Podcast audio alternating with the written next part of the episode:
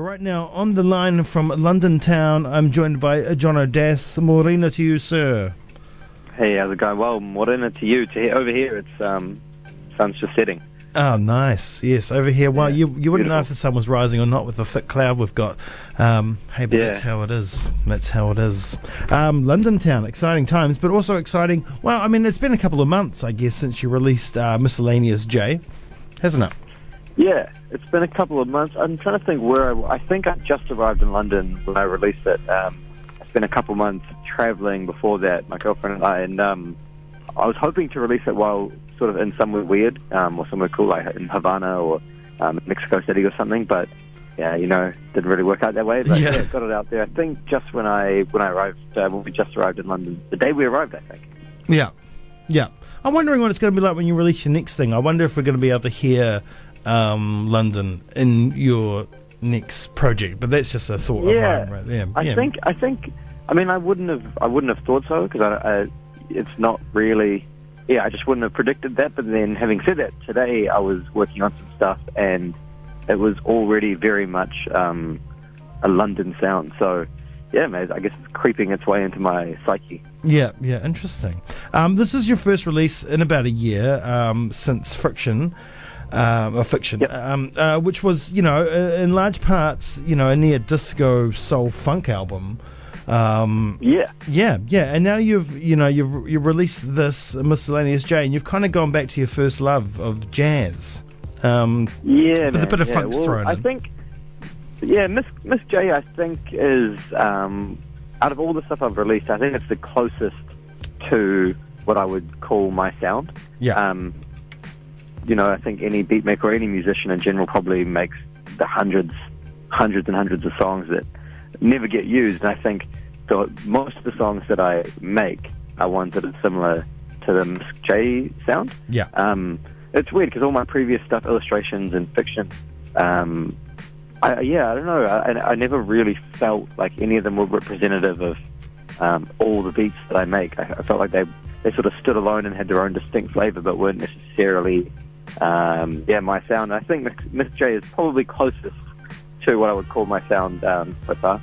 yeah, yeah. So, like previous works, you've probably grabbed on the things that have a slight more individual flavour to them, but this one's more of a collective.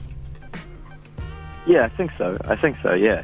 I think it's just the closest to sort of my own influences, what I grew up listening to, and and the stuff that I that I like the most, I guess. Yeah, where did your love of Backpacker come from? Um, I guess it just comes from the samples. I grew up. My dad's a jazz man, and so I grew up listening to jazz and soul and sort of Latin stuff.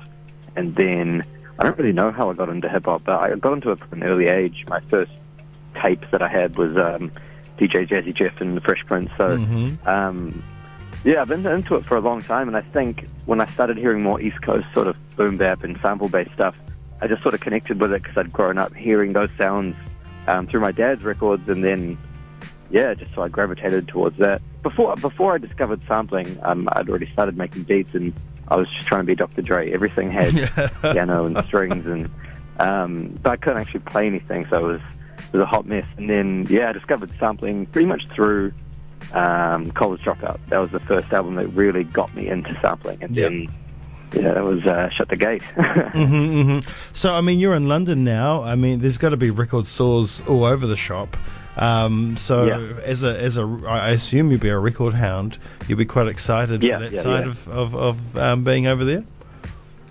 Yeah, definitely, man. Um, there's London's one of the few places that's a lot of a lot of the big major cities and like music hubs.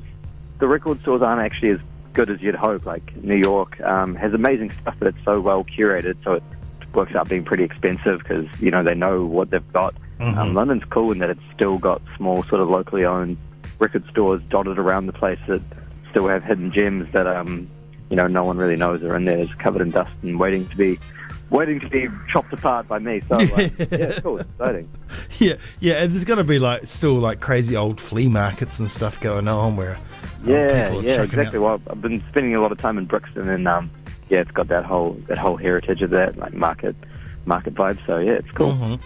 Um, where does um, your sound kind of fit in the hip hop universe at the moment? You know, I mean, hip hop. Uh, I think we're finally seeing it become just a bit like guitar based music. You know, it's it's got a lot of branches to the tree now.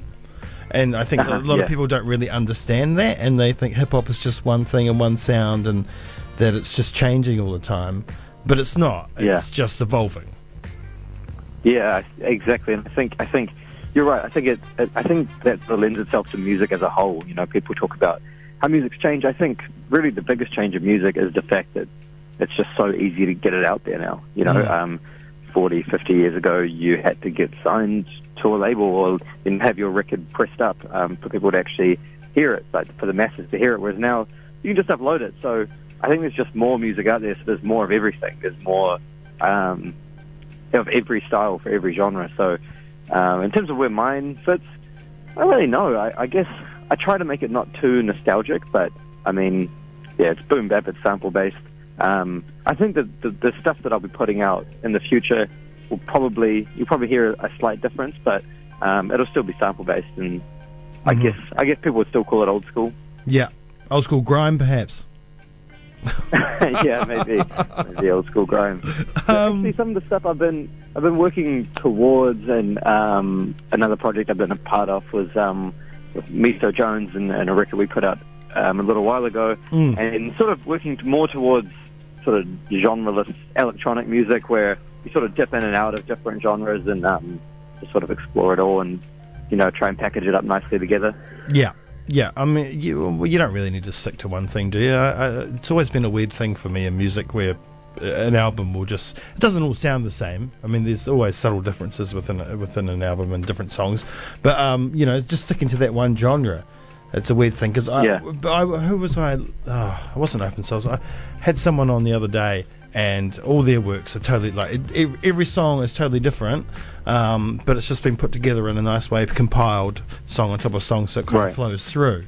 And um, oh god, I Yeah. wish I could remember. He's over in London too at the moment. I can't remember who it was. Um, but you know, that, I think that that's a good thing. And I listened to that uh, Miso Jones, and I think that's kind of what you're touching on as well. Like, um, and it's important to branch out and grow as an artist. It helps you grow. Yeah, exactly, man. I think um, sometimes you can just sort of overthink it and, and sort of. I, I, I like to put myself in a in a box creatively and just sort of try and work my way out of it. So having constraints, I think, helps you to be more creative.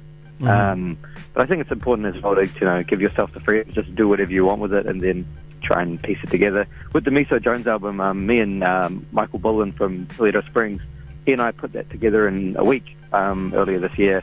We just sort of set aside a week to make an album, um, and yeah, that's what that's what came out of it. Mhm. Um, Chasing Rabbits is the name of the album.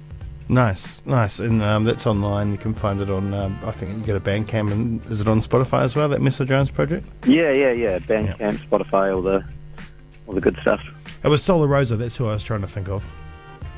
By the Oh, way. cool. Yeah, yeah, yeah, yeah, yeah. Soul Rosa are incredible. Yeah, and and like I mean, this yeah plays around with a lot of different sounds. Um, check out the new EP. It's pretty good. Um, like, how does a how does a f- typical Johnny Das track form? And do do you have any live? Do you play any live instruments on there? Because I like uh, track number two. I believe like was that pan flute I could hear.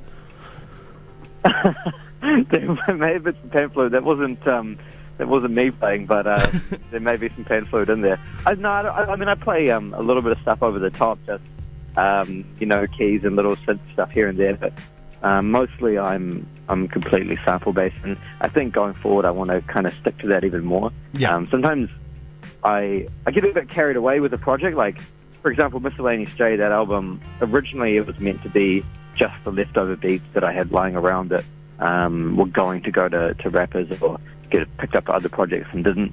Um, and I was just going to sort of put it out. But then, as and actually, to be honest, all of my projects have started out that way. I've been just sort of picking up beats that were lying around, and then I get excited about it and thing, you know, start to get a bit carried away, and then hit, hit people up to get vocal features and um, Mhm. you know people playing session stuff over the top, and it just sort of goes from there.